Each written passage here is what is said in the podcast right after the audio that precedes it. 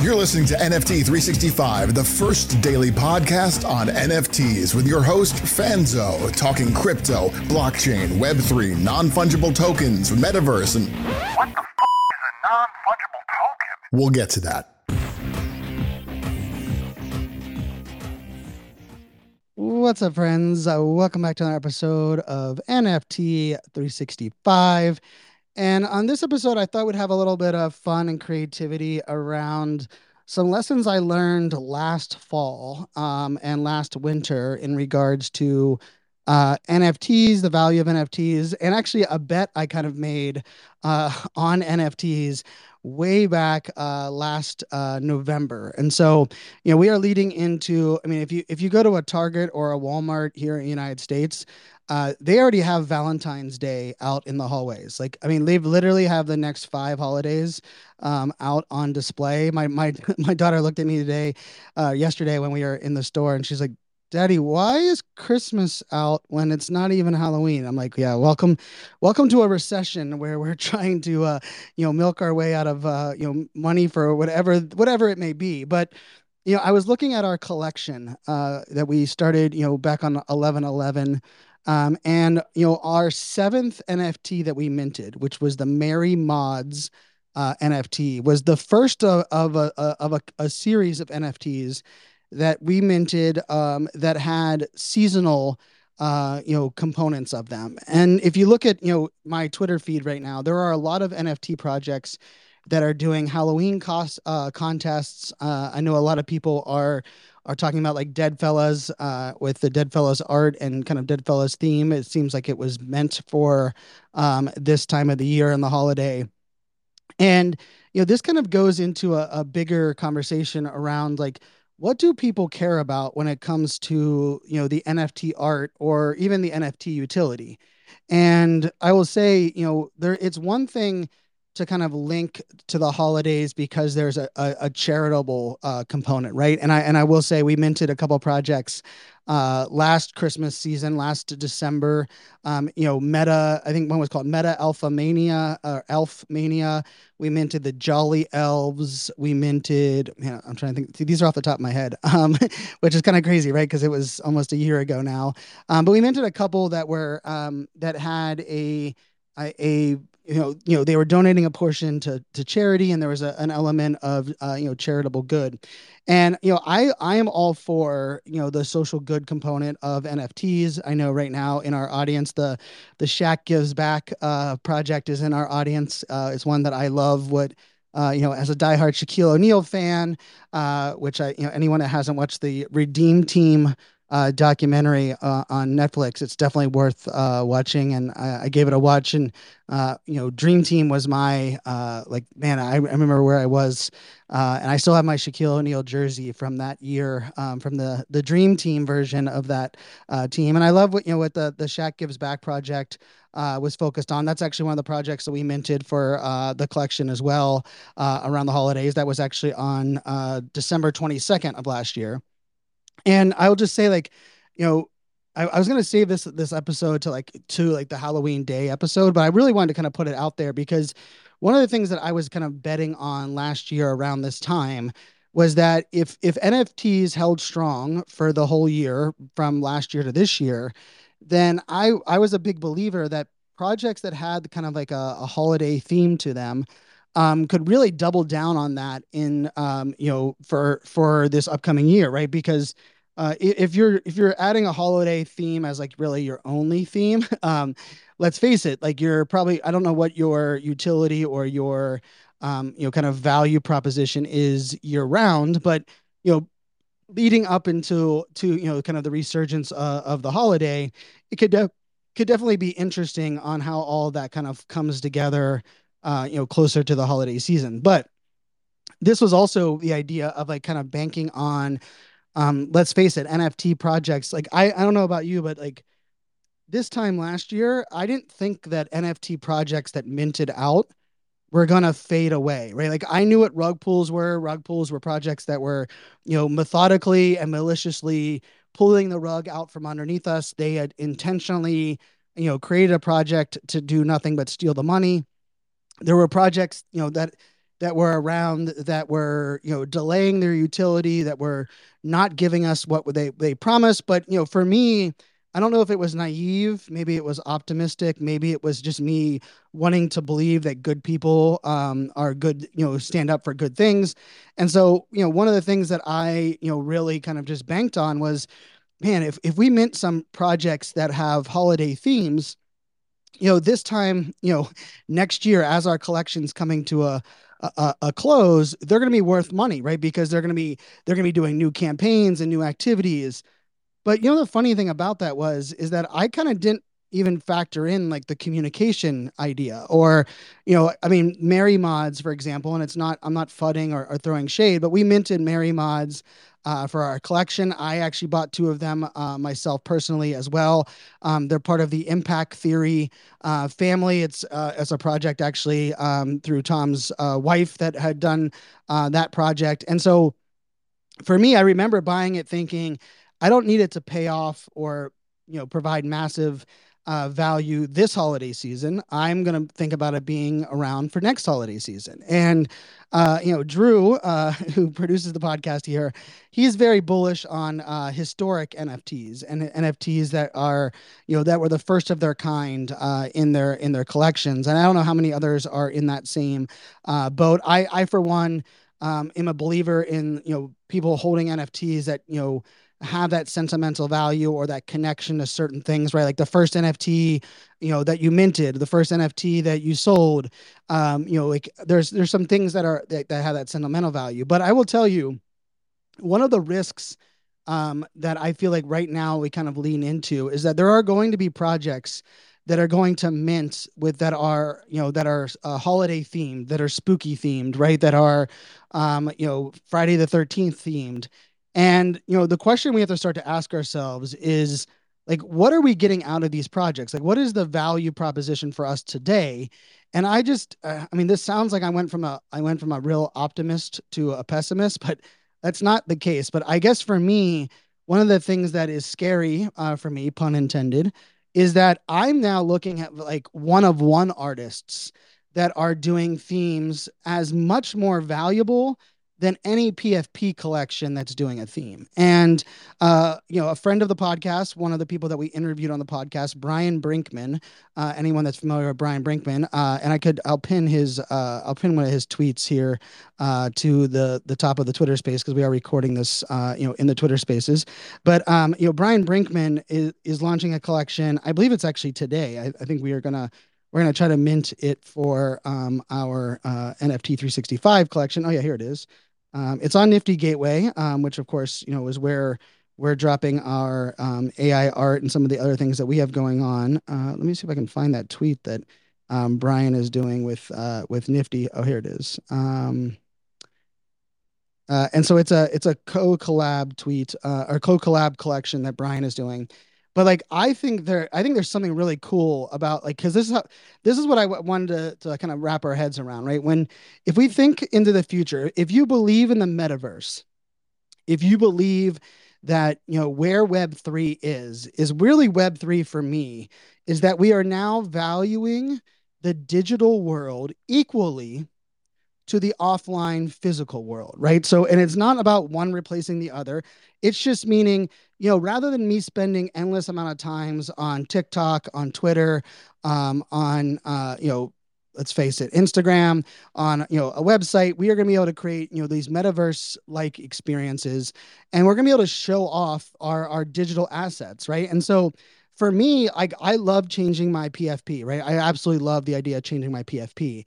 But my PFP is only one, you know, landscape location for how I can demonstrate or show off my digital ownership. Like the fact that I mean, this is pretty sad. I mean, if anyone from Twitter is listening, I think Twitter is always listening to every Twitter space. If anyone from Twitter is listening, I mean, why can't we do a PFP or an NFT verification for our Twitter banner, right? Like we have two locations there. We should be able to update our banner with an NFT that has a banner format. I own multiple NFTs that have banner like formats that would be really cool for that, you know, authenticated ownership. But I look at the future, like I look 3 years from now, right? And if someone is going, let's say someone is having a meeting with me, or let's say you guys are listening to this podcast, like, you know, this would be like kind of like a prediction for me. And it kind of lays into what our podcast episode was yesterday with Drew Austin, right? Like the fact that, you know, when we're listening to something online, like I think Twitter Spaces, and this isn't shade to Twitter Spaces, but I think Twitter Spaces will be something we will look back on and be like, wow, we sat around looking at our profile photos on our phone, and we thought of that as an immersive, interactive experience. Like, let's be real. An immersive, interactive experience would be everyone in this room that's listening to this live right now, that you'd all be able to show up as your full selves and be able to have kind of like a digital, you know, not only a playground, but we would be able to, you know, I don't want to just tap on your profile and see what your, you know, 140 characters are of your profile description. I want to go much deeper, right? I want to see like, what is your, you know, digital entry point, right? And so I love the idea that, you know, like my daughters asked when they came over this weekend, they're like, Daddy, it's time to decorate for Halloween. And I'll just truthfully say, you know, for all the co-parents out there, shout out to co-parents, by the way, anyone that is a co-parent, I see you. I know it's a grind. I know it is tough. I know it is a balanced, but you're not alone. It is a wild world that we live in. And, you know, I am a co-parent, and I've been a co-parent now a little over 7 years. And I laughed at my daughters and said, girls, we're not decorating outside the house for Halloween, because let's face it, we trick or treat at your mom's neighborhood. And we have a great relationship for, you know, we do all the holidays together. But I was like, you know, we'll decorate for Christmas like we always do. And the funny thing was, when I was thinking about that, was my first thought was like, wow, so it's interesting that, like, you know, I was telling my daughters, let's not like decorate for Halloween because we're not trick or treating here. But let's face it, I mean, there's not like, it's not, I mean, who are we impressing in our neighborhood when we, you know, when we cut our grass? Like, I remember my dad, like the reason he would cut the grass every single week was he wanted yard of the month. And I was always confused why he wanted yard of the month, because it wasn't like you got money. You got this really like kind of tacky plaque thing that people would put in their front yard and say, my yard was voted yard of the month. And I always laughed, like in my head, I was like, it was actually voted person that spends way too much time trying to appease their neighbors or act like they have their shit together more than everyone else. Like that was how I was looking at that concept as a kid. I just thought it was such a funny idea that we spend all of our time you know, landscaping and all these things for really, it wasn't like our family. It wasn't our friends that were coming over. Like most of the friends that came over at nighttime. They couldn't have even told you if the grass was cut or if you had mulched your front yard, if your tulips were blooming or whatever it may be.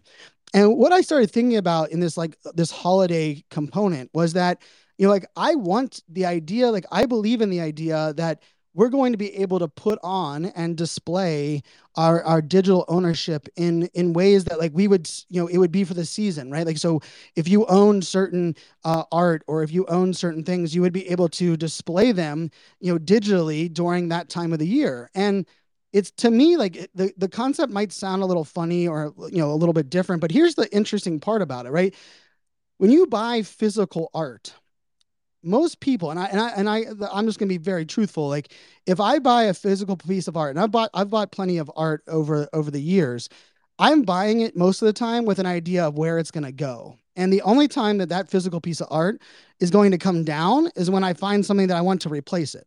I don't know about you, but I'm not one that's like, I want to be like, you know, measuring. I don't want to find the stud behind the wall. I'm not one of those, like, I can't, you know, I'm just going to keep tapping or use my stud finder. Although it usually just goes off when it's around me. Yeah, I know. Stupid joke. But, you know, like the whole idea of like putting like art on the wall, like to me, it's a very heavy effort, you know, role, whatever it may be. And I know there's like some things that like stick to the wall, whatever that is, but the idea that digitally we could create digital homes, digital, you know, really environments that represent us, that provide a welcomeness in a sense when people are visiting us or are you know, hanging with us, that really, you know, kind of shows off who we are and what we're all about. And so you know, it got me thinking, like, the PFP projects that I own that are seasonal, I don't really see much value in that. Yet on the flip side of it, I see massive amount of value in art that has a seasonal flavor. Now, this is where those two worlds come together. You know, there's some projects that I they do a lot of airdrops into my wallet during all the different seasons. Two of them that come out that jump out are the Honeys, the Honeys NFT project, as well as the Killer Girlfriend project. So yes, that is the name of the project. But what they do is they'll airdrop a piece of digital art for, you know, all of the holidays, or maybe for, you know, something that's important. I know we got one for like Indigenous People's Day, right? And we got an NFT that was dropped in there. And originally, like, for me, it was interesting, right? Because it would just be sitting in my hidden folder. But one of the things that I believe that we are way behind on when it comes to our PFP projects are, you know, what would it look like if we were truly updating metadata and our PFP art in a seasonal holiday way, right? And there are some projects that do that, that allow you to do this, you know, kind of natively. One of them is actually the very first project that I ever minted myself, right? The very first one I ever did actually allows me to actually change the metadata based on just simply clicking on things inside of OpenSea. But it's kind of shocking to me that most NFT projects don't allow us that kind of customization, right? Like, let's say, you know, just looking in the audience, right? There, I see Leslie has her lazy lion, right? How cool would it be that if we were, you know, based on maybe our engagement or our interaction, that we could actually dress up our lazy lion based on a seasonal metadata component, right? Like, and maybe it's only for those that have staked the NFT, or maybe it's only for those that have held the NFT for part of the season, they would get like kind of an update to it, right? Like, I think part of what we have to look at with PFP art is that it can't just be static. Now, I know the flip side. I know some people that are in the room right now, right? My AI apes, with Ken Gape, who is here, one of the, you know, guests on the podcast. Like, you know, one of the things that's really cool is they have a swap zone in the AI apes. So if you list your NFT between 0.07 and 0.09, Ken will go in and change the art. Will kind of modify the AI, and you will get a different PFP. And the cool part about it is, you know, if someone wants to buy it, once it refreshes, they can buy it out from under you. Or if you're paying attention, you can delist it and then hold on to that NFT.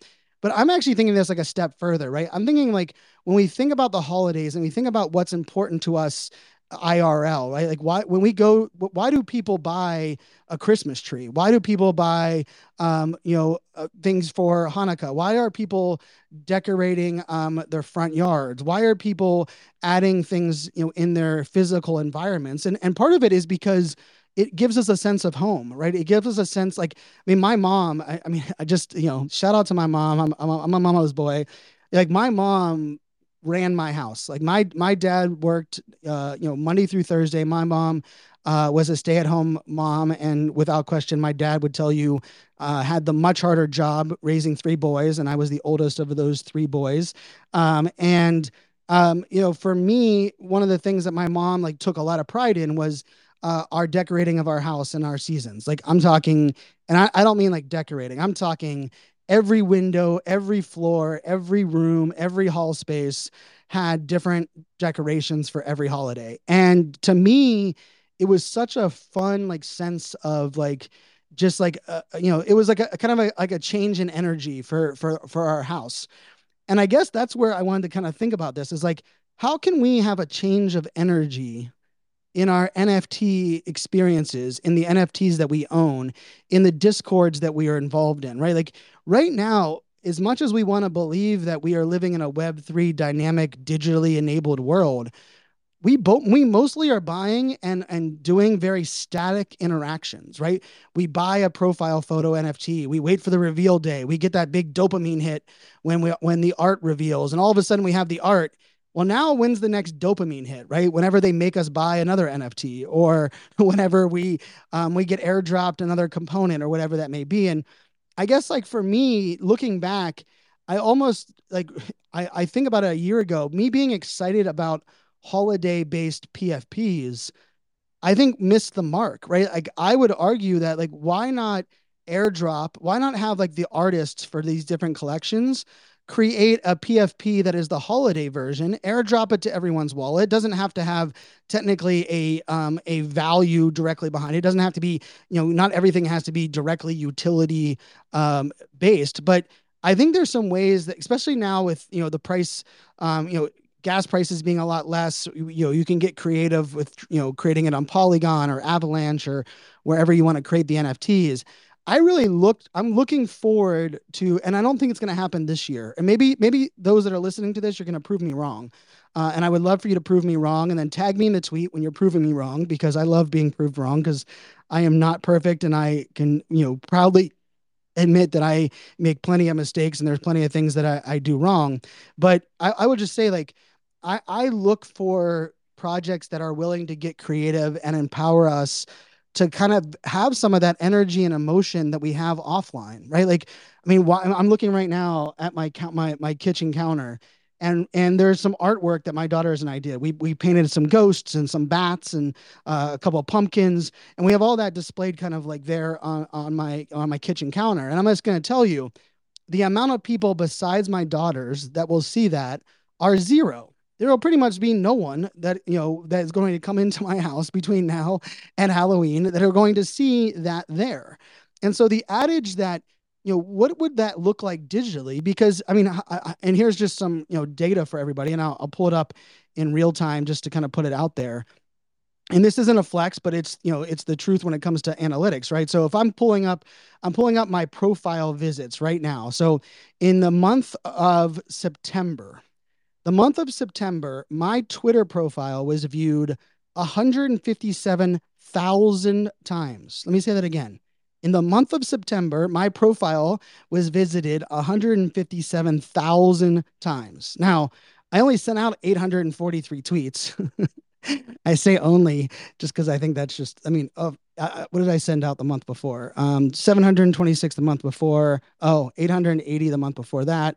Yeah, I mean, whoa, holy cow. I got a little crazy way back in May, I had 1,600 tweets that I sent out. And just if anybody's wondering, every one of those tweets come from me. I am the only tweeterer of my account. But the reason I brought that up about my Twitter profile is that, you know, if I think about that, right, like, how am I giving people a sense of, like, of home or a sense of customization or a sense of digital, you know, value, you know, when they're visiting my profile, right? And I don't think I am, right? Even, like, I think Linktree, I think I saw this earlier today. I believe Linktree now added, anyone that uses Linktree, and I'm not peddling Linktree, they don't pay me to peddle them, so I'm not peddling them that way. But I do use Linktree in my bio, and they actually they did roll out the ability that you can actually use a Halloween theme as your background, which is, you know, not very customized, but at least it's like one step in that direction. And so I guess my point on this episode is that, if we all believe that where we are moving with Web3, it's not to replace what we do offline, but it's rather that we are valuing equally the digital world as we are the offline world. Why are we not recognizing the fact that our worlds change and our seasons change and how we feel changes? And how can we start to think about that in, like, kind of a dynamic growth way of the future? Because I mean, I like that, you know, if anyone goes to our spatial location, and I'll put our spatial link here at the top of our space, because we do have a spatial for anyone that wants to come out and look at all of the NFTs that we've bought. We have them all up there. Shout out to Kevin on our team who took care of, you know, really putting almost all of our NFTs there. And you can walk around in our spatial and our metaverse. You can, you know, look at all the different NFTs. You can look at all the, you know, proof of podcast listings that we did, even the NFTs that we dropped ourselves. You can go there and look at those as well. And I think that's like it's a really cool environment. And, like, funny enough, like, the only thing that I change when it comes to, like, my, you know, my metaverse is, like, you know, I'll change my outfit and my avatar. But, like, what if we were able to create you know, digital environments, which I believe we will be moving there in the very near future. Like one of the predictions that I would make is that rather than you clicking on a Linktree and you getting like kind of like a drop down of all of my links, you would click in and you would be welcomed into my, you know, the Fanzo metaverse.